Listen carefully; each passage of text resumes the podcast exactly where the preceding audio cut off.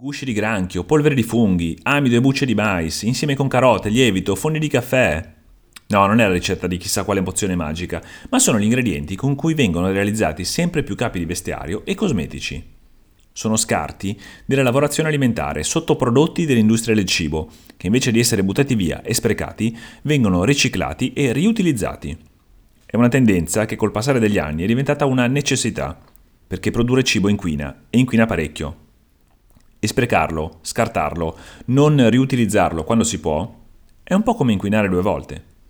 Secondo l'ONU, ogni anno vengono buttate via circa 1,3 miliardi di tonnellate di cibo. Un dato impressionante, che in 5 anni potrebbe crescere sino a 2,2 miliardi di tonnellate. Più o meno un terzo di quello che potremo mangiare finisce nella spazzatura. Da qui nasce il bisogno di capire che cosa fare con tutto questo cibo scartato con tutti questi avanzi, con questi resti delle lavorazione e anche dei piatti ordinati nei ristoranti. Non solo per fare bene all'ambiente, ma ovviamente pure per guadagnarci. Ci sono app come Too Good To Go che mettono in contatto ristoranti, hotel e negozi che hanno cibo che non usano più con clienti che possono portarselo a casa pagando un prezzo conveniente. Ma ci sono anche marchi storici della moda che si sono buttati nel business del cosiddetto greenwashing per darsi una rinverdita e ci sono aziende che stanno nascendo ora o sono appena nate e hanno fatto della sostenibilità e del riciclo la loro bandiera. Il caso più noto, di cui negli ultimi mesi si è scritto e raccontato tantissimo, è quello della neozelandese Allbirds. È stata fondata nel 2014 dall'ex calciatore Tim Brown e da Joy Zwillinger, un ingegnere specializzato nelle biotecnologie e nelle energie rinnovabili. L'azienda ha iniziato producendo scarpe e se ne è parlato tanto perché in breve tempo queste scarpe sono diventate le più amate nella Silicon Valley, indossate da chiunque voglia essere qualcuno nel mondo della tecnologia e di conseguenza scelte anche dal grande pubblico. Fatte di lana, bottiglie riciclate canna da zucchero sono a impatto zero e nei primi due anni ne sono state vendute un milione di paia in tutto il mondo. Oggi l'azienda vale quasi 1,7 miliardi di dollari e alla fine di ottobre 2020 ha presentato anche una sua linea di abbigliamento. Tra i vari capi spicca una t-shirt da donna e dall'uomo fatta con un materiale che l'azienda chiama Trino XO, realizzata mescolando la lana merino con i gusci dei granchi.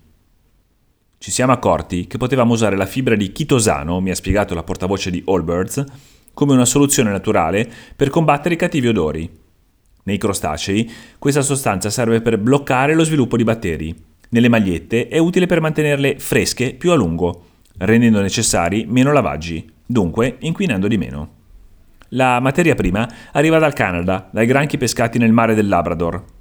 Durante il processo di lavorazione i gusci verrebbero buttati via, mi hanno detto ancora dall'azienda. Invece noi li recuperiamo e li usiamo per l'abbigliamento, rivolgendoci solo alle aziende che fanno parte del Marine Stewardship Council e garantiscono una pesca certificata.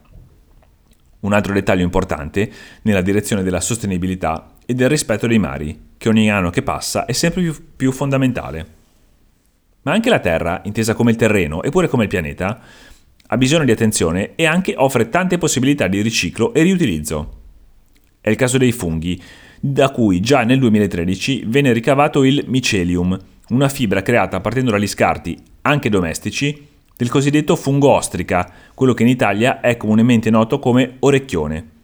Si sviluppa nell'arco di 3-4 settimane e poi può essere combinata con il lino e altri materiali tradizionali per dare vita a capi d'abbigliamento, che al tatto sembrano fatti di pelle.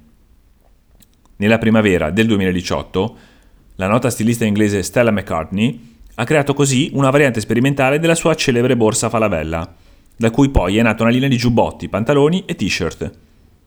Questa soluzione però non va bene per tutto, perché la fibra derivata dai funghi e dal mais si è rivelata troppo debole, per esempio, per sostenere l'incollaggio a caldo necessario in alcune fasi della lavorazione e dunque può essere tenuta in posizione solo con la cucitura a mano. Comunque, nonostante ostacoli del genere, questa resta la parte facile, appunto perché il fungo dà l'idea di essere morbido, comprimibile, malleabile, perfetto per i vestiti. Ma che succede se lo si vuole usare per qualcosa di più solido e rigido?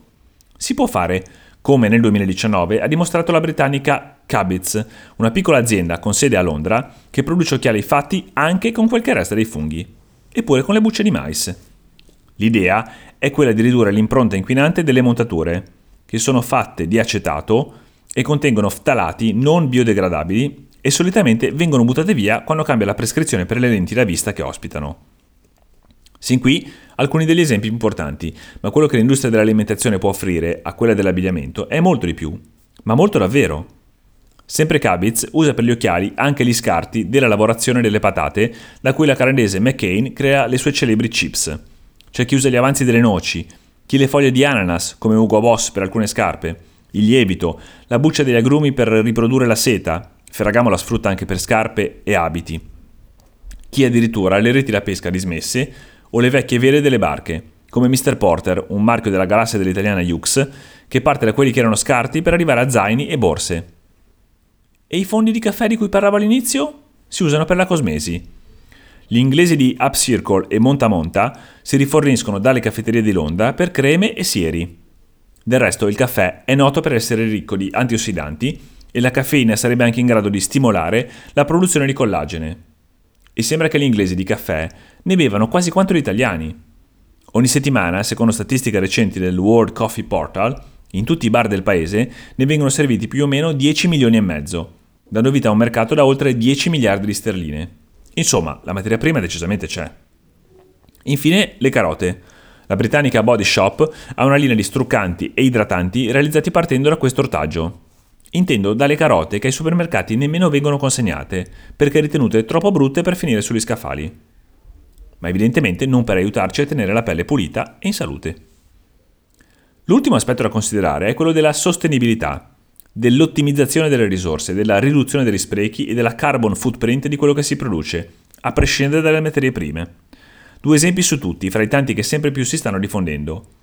La genovese No Wave, che produce occhiali antiluce blu per chi sta tante ore davanti allo schermo, di un computer o di uno smartphone, ha a catalogo anche una montatura fatta sì di acetato, ma senza ftalati e dunque più facilmente smaltibile. La milanese ACBC, il nome sta per All Things Can Be Changed, tutto si può cambiare, produce scarpe trasformabili. Attraverso una zip, su una stessa suola si possono montare diverse tomaie adatte alle più diverse occasioni. Questo significa che c'è minore necessità di avere calzature di ricambio, minore necessità di produrle, minore necessità di portarle e trasportarle da un capo all'altro del mondo, minore inquinamento insomma. Che c'entra tutto questo col cibo? C'entra perché quello che non inquina, o comunque inquina meno, non ha effetti negativi su quello che mangiamo. E perché, per fare un esempio pratico, le plastiche, le microplastiche non biodegradabili che non finiscono in mare, poi non arrivano nei nostri piatti attraverso il pesce. Conviene pensarci la prossima volta che starai per buttare via gli avanzi della cena.